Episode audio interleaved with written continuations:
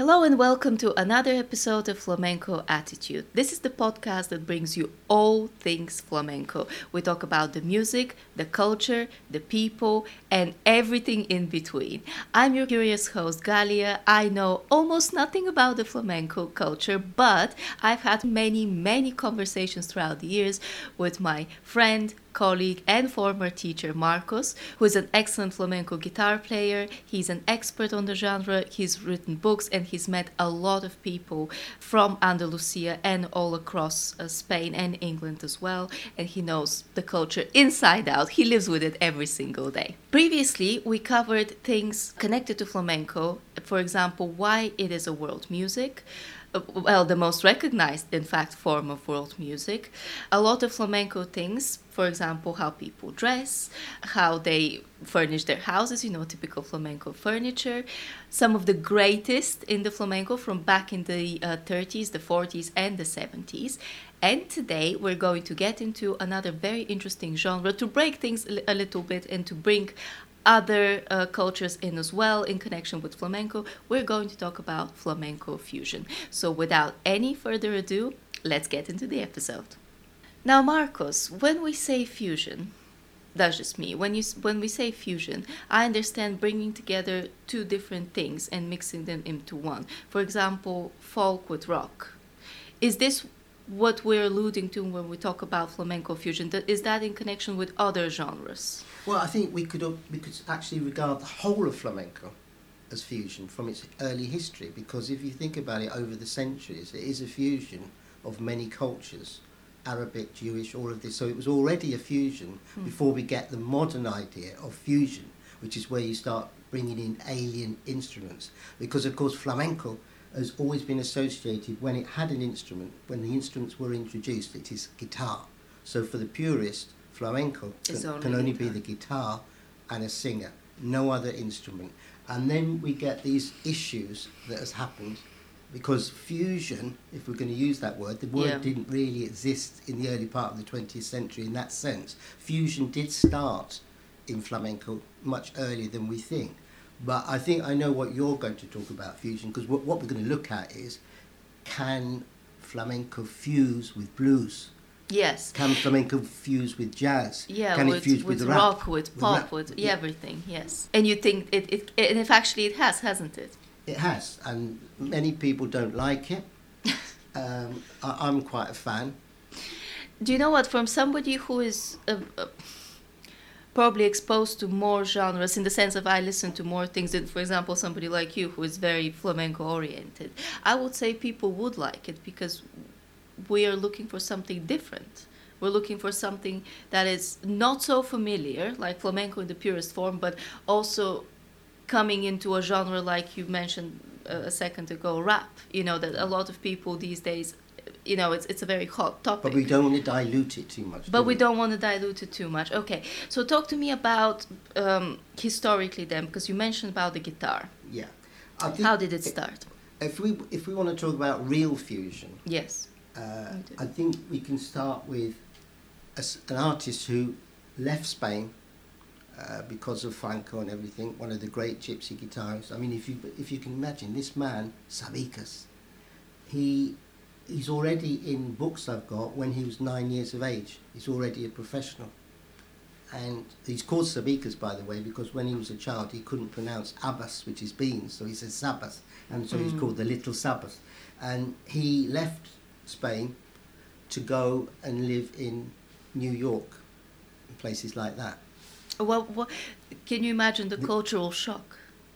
Well, I mean, I, I can't, but one thing's for certain, he certainly made an awful lot of records while he was yes. there. Um, Be- because he he went to a city. Uh, what time was this? What time this would be. He um, he was still there even up until the early eighties. So he would have well, gone there in the in, yeah. the in the in the forties, fifties, sixties. Yeah, well, that in a way makes sense to me because he went into a city that appreciates different yeah. cult- it's it's a city that to this day my understanding is appreciates underground music and a lot of musicians who were very underground and not really popular yeah. became really popular yeah. because people love them and what they do he got okay. incredible recording contracts yeah but from our point of view of fusion hmm. in about i think it's uh, in 1970 he gets involved with a, a rock guitarist, Joe Beck. Joe Now, this is historic. If, if you Yeah. ever get a chance to see this record, it's called Rock Encounter, Sabicas Rock Encounter Oh with Joe God. Beck. And the cover, you, the, the sleeve is just. You, you, I'm going to pull it up. you- While, you're talking to me, I'm you- going you- to pull you it up just now. can't believe what it's like. And he made this record. Now, the reason this is important is um, he is an outstanding player. He's a great figure that goes back a long way. And there he is performing with a rock guitarist. And this was to influence the producer of Camarón, Ricardo Pachon. Have you got that image there now? I got the image, I- and I have to say, I think because we see, oh, well, you've probably seen it thousands Yeah. and one times. Does it remind you of Hieronymus Bosch or something like that? It does actually, Yeah. but but as you said, there are the elements of Yeah. so you have the guitarist, you know, sitting straight up with the flamenco guitar. Uh, you have. Um, uh, well, uh, a lady in the state of undress next to him, dancing. Um, you have a, a castle at the back, Yeah. and but but you still have this typical style of how uh, records and record covers were drawn back in the Yeah. you know as you mentioned the 50s and the 60s very colorful as well so if it, you know for whoever's listening if you google Sabicas rock encounter with joe beck you will see what because They don't make it's also like it's also anymore. watercolors well this is one thing i can appreciate Yeah. everything was the art Yeah. was done But, it fits the in music. yeah, so it fits, imagine. yeah, So they come together yeah and they fuse. yeah And this was to have a massive effect because, as I just said, Pachon, who was to be the producer of Camarón, he obviously follows this. And he goes on to bring out all the these bands from, from Triana, the other part of Seville, the Yeah. gypsy bands. And of course, more importantly, we'll move on to he produces the, the real beginning of fusion, a real shocker.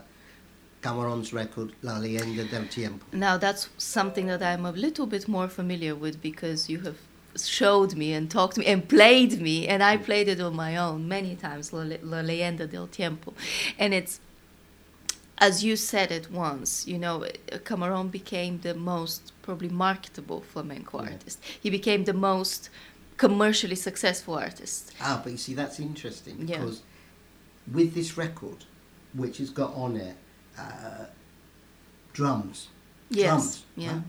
uh, Fender piano, Moog synthesizers, uh, and then incredibly at the end, the sitar. Now you're saying commercially successful.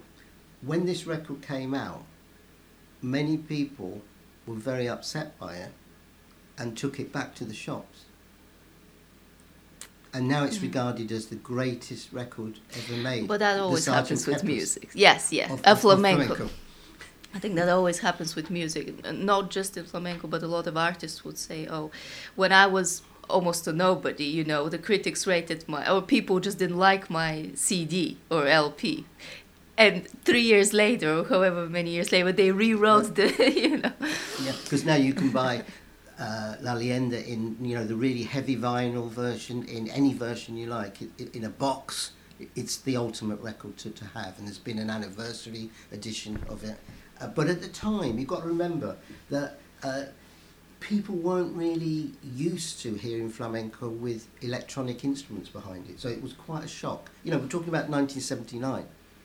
What we're seeing here is the move from the field recordings. So flamenco is coming out of the field. In other words, where well-meaning producers used to go to villages with their microphones and tape recorders and, and record singers and yeah, um, just put it out on vinyl to producing a Yeah. record over a period of time in a studio. It's a very different thing. So it it it as as you say, it came out of the field, went into the studio Yeah. now, and it's actually produced music.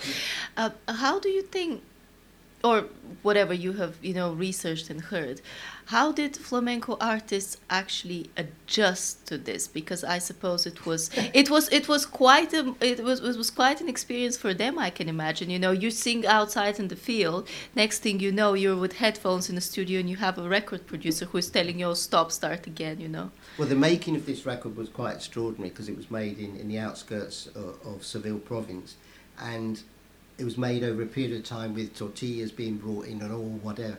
And Camarón said to Tomati, Tomatito, his guitarist, he said, I don't know what, what what is this we're doing, and and he said, don't don't worry, don't worry, we just see how Play it by how play it by ear. So they were slightly confused as to what all of this project was. Yeah, uh, you know, because it was very different. Nobody had ever done this before. Well, it must have been quite alien to them. Yeah, but I've got to say that they were probably very aware of the Sabicas thing that we talk about. So we know, okay, well, Sabicas has gone and played with a rock guitarist, so we're, we're going to do something.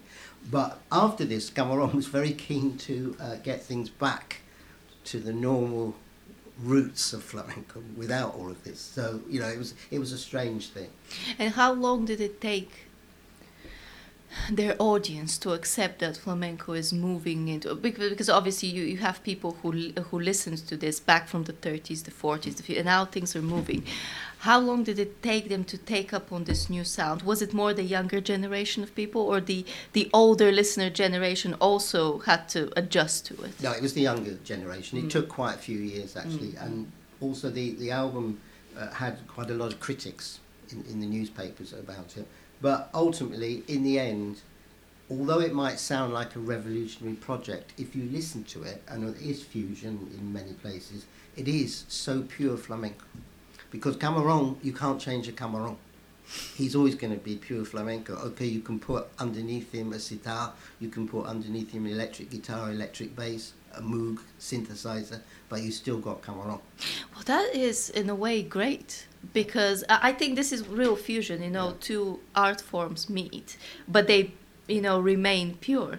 Okay, and you also uh, promised to talk to me about a rock band of Andalusia. Well, a few rock bands actually who promoted rock. Yeah, It's quite interesting to me. Yeah, I mean, you got people like Alameda, Triana. Uh, you know, these were all bands of of of, of, of, Pachon, which they they became. It's like urban, urban flamenco, Yes. Yeah. urban flamenco, because they, they come from the other side of the river, and and it took off. But I think if you want to talk about gypsy rock, um, an interesting example is, is a band uh, called Pata Negra. Mm. Now, Pata Negra, they're, they're very interesting people, uh, Raimundo, Amador, and Rafael, because as you will, you'll know, there are bases, American bases, in Andalusia, and the main one is in Morón. And these people, these two young lads, they, they met the, the GIs who were playing blues. And they thought, oh, blues, and they, and they started learning the blues. And they produced many records, an incredible record where they, they it's called, the ultimate track is Blues de la Frontera. No. And what they do is they play the music of Diego del Gastor of Morón, his falsettos, but they bring it in after a, a real a, a track like you hear of like a BB King. So you're hearing this jazz, Mm. and then suddenly they go into the flamenco of Morón, and then they bring it back into the blues. This was another brilliant example of fusion, and they, Yes. they're masters of it. Which are, in your opinion, the most um the, the genres of music that mesh or fuse best with flamenco? Well, I think the blues is a good example. But we've got to, first of all, the most prominent example is jazz. Yeah, is it because it's black people's music? Uh, it could be. I mean, we've got to we've got to pay homage to Miles Davis. Yes, we do. and we'll get we on do. to Paco de Lucia We will, because yes. Miles obviously he, he brought out records like Sketches of Spain, Yeah. and it's got on it the name of flamenco things like Soleá and all of this. Now, when I listen to it, I'm thinking maybe I'm just not up to it. I can't quite get where the Soleá is, but he that was his interpretation of these flamenco forms on his trumpet, and this had a massive effect on people like Paco de Lucia, who started working with jazz musicians, started working with Santana, Carlos Santana, and all yes. of this. Yeah. But what we've got to talk about is his album, probably the greatest album ever made, Almoraima, where, Mm. again, do we see it as fusion? I don't know. He brings in the Arabic oud. Yeah. Now, is this fusion? This is a difficult question. Uh, it is a difficult question because are we talking about the sound or are we talking about the pure fact that there's a, a different instrument there? Yeah.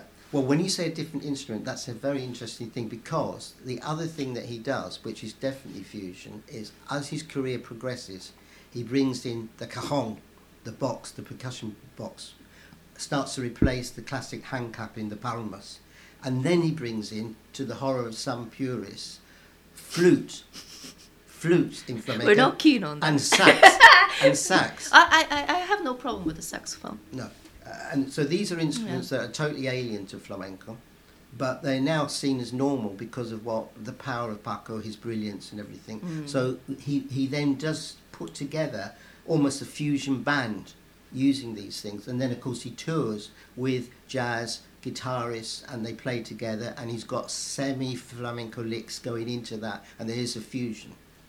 Were the jazz musicians open to have flamenco on? Oh yeah, yes yeah. But of course, you've got to have somebody with the ability of Paco to be yes, able to play with it. that's what I, that's what I meant to say. I think especially with jazz musicians and obviously it it originated with only black musicians playing jazz. They were very very uh, keen to put their music. You know, the the music had to be excellent. You know, it's not even like jazz is today. It had to be pure, pure jazz. So I imagine they really looked for the right people to have on their records. Would that be fair oh to yeah, say? yeah, yeah. You, you couldn't do it with anybody. You couldn't do it with anybody, yeah. No. It's, it's just like flamenco, you just can't have anyone on. It's brilliant. Well, I uh, I will divert a little bit because I, I know that you have other th- things to say, but I will divert a little bit because a few years ago, I think it was um, late 2017, you introduced me to a band called Ojos de Brujo.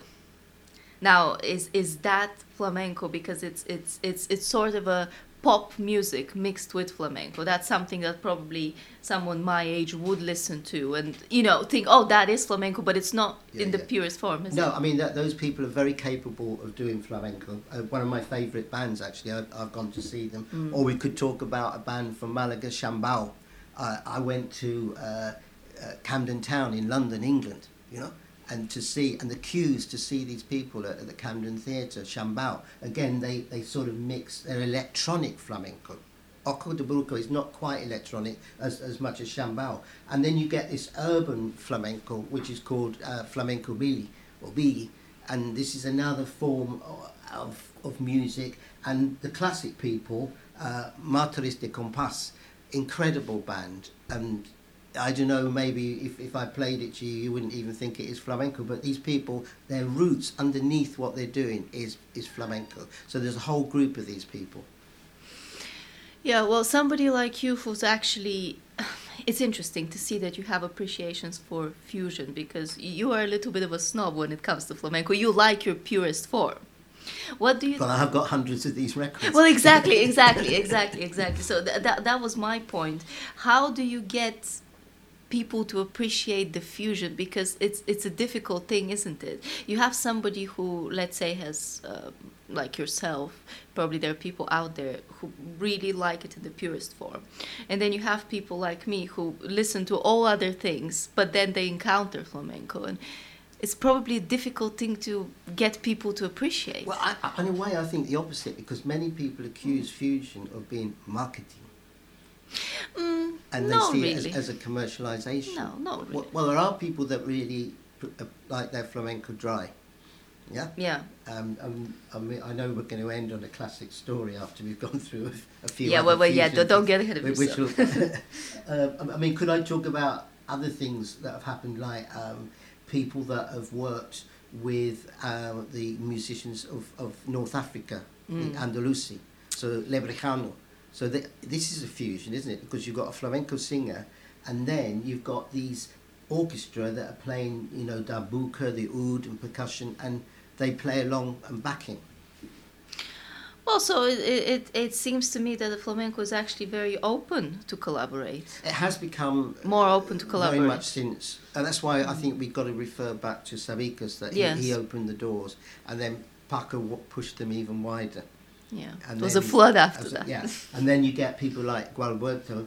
You know, he, he, he plays the sitar. This is a, a, a guitarist from Seville, and then he starts working with a Japanese professor on the piano to make a new flamenco record. So Yeah. then we've got the piano coming in there. Yeah. Well, are you keen on that personally? Well, you know, We're gonna leave the question I off. think we can pass on the piano. Yeah. Um, so yeah, you mentioned uh, Lebrijano. Yeah. So talk to me about the fame. Well, the famous album Macamba Honda. Well, yeah, I mean, this was revolutionary because uh, whereas flamenco, obviously, Andalusia would have been stretches over the water to North Africa, Tanque, Tanque, you know, it's that nobody really experimented with working that closely with the musicians. So Andalusian music, Andalusi, is the music of these people of North Africa. They, they have these bowing instruments. Uh, you know, they're like violins but slightly different. Yeah. And they have very different percussion, as I said, uh, darbuka and things like that. And he got together and created an absolutely classic album. Now he was famous because he'd already done concept albums like uh, Persecution about the, the persecution of the gypsies after they came from India. So he was very open to making these type of albums. But he makes an absolutely incredible record uh, when he met with these people, and he went on to make several more. Uh, he's a, a gypsy person, obviously by his name from Lebrija, which is part of Seville. Is, mm. is, a, is, a, is a town in, in Seville province. That's why he's called Lebrijano. He comes from a very famous gypsy dynasty, and he did reach out to work with these North African musicians, and I think we can say this is proper fusion because he is singing flamenco cantes, yeah. and they are bowing underneath their particular type of, of, of, of accompaniment. Do you think flamenco could ever mesh with let's say classical music or you know genres that are really not uh, you know a bit more conservative let's say well it has you know i mean yeah. uh, there are there are artists like somebody we spoke about uh, recently manolo sanlúcar he, yeah. he's done a lot of work where underneath him is orchestras uh, i'm never particularly found, you know, fond of that sort of thing. You know, I, I just like to hear the guitar raw. But yeah, yeah I mean, they they ha- it has been fused with classical music. Yes. But I think a more exciting thing w- uh, w- that you get is rap. Now, this is sort of my thing because I do listen to rap a lot and hip hop as well. And listen, we're not going to comment on that, but it's interesting to me. How do you do it? Do you have a flamenco singer sort of rapping the lyrics, or do you have a flamenco singer like we do today. Today, for example, we have um, somebody rapping and then on the chorus somebody singing. Is is that how it works? Uh, no, they. I mean, they tend to actually rap the words. The, the person actually raps the words. Yeah. Uh, and inc- incredibly, uh, some elderly people from from Triana produced a record many years ago, uh, a rap record, and it went to the top of the of the charts, and these were people in in their sixties. What's the name of that? I can't give you the name off the top of my head. yeah. You, have got me there. Um, I nearly remember the name of the song, but it rocketed mm. in the charts, and and these were uh, elderly people doing rap. So we then get a, an album released in, in 2001, uh, Rap Cani, Mm. And this has got all the artists on it that's starting to do rap, and they they, do, they, they there is singing on it, and there is and there is also the, the rapping of the words. Again, it's an urban thing because flamenco is very much an urban thing. And uh, also, I've got to say that my favourite artist of all time is on this Rap Cani record, Elena Andújar. And if you get an album, there's an album of the same title, it is to die for. Mm, mm. Well, uh, usually because with flamenco, what you have translated me with the lyrics, they're quite lyrical. Um, and I'm not saying that rap can't be quite lyrical, but it's it's more about uh, the raw things like social injustice or poverty or difficult life. Is that what it's? Is that what the rap lyrics are when it fused with flamenco? Some of them are, and mm. some of them are very comical. Yeah, yeah, very, you can have that. Very amusing. You can have that. Very amusing. Yeah. So they moved away from this very lyrical, very poetical to we'll, we'll try to do something different. Yeah, but you've got to realise that there's certain artists in flamenco that they would never do that. That's just not their mm. way. Not their way. Do you want me to tell you about um, before we get on to our last yeah. story? Gonna, uh, final one that I think is is very interesting. Pepe Habichuela. Yes, I want you to tell me about this because you, you, you started telling me before we and, and, yeah. and I, I just wanted to keep it, you know, yeah. for you know when we well, get. Abishuela, you know, he's a guitarist from from Granada, and great, great gypsy player. And he has done a, a, a, very interesting fusion thing. He went and recorded with the Bollywood Orchestra. So, in other words, the, the flamenco came from India and he was taking it back. Yeah.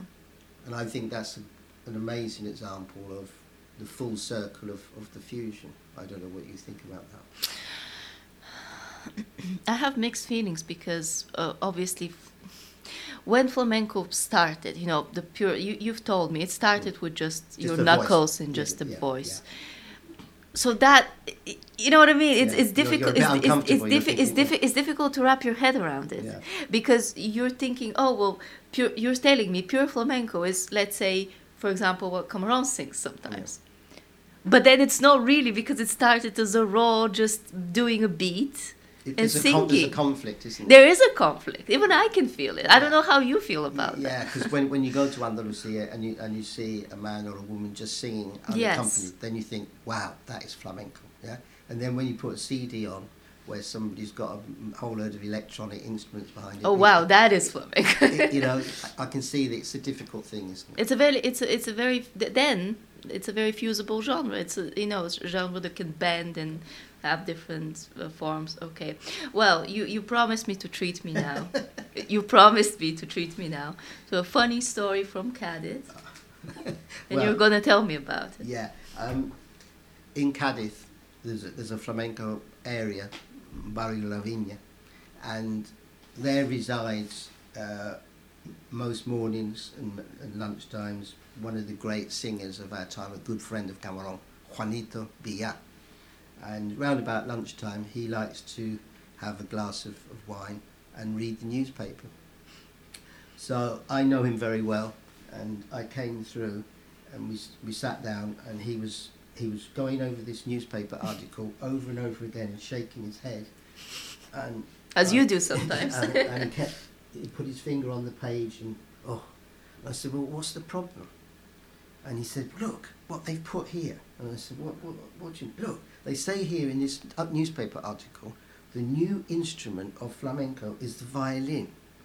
And he, he was just so upset. And he was, he said I just can't believe this. It's, it's, I've never heard anything more ridiculous. Look, look the new instrument of flamenco is the violin. And I said to him look let me get you a glass of, wine and just and I, I tell you what I've got my guitar here and I'm going to play you. And he oh ah, so I played him a little soliar and he calmed down but he did not like the idea or, you know, as much respect I'm sure he's got for the violin, he doesn't want it coming into flamenco.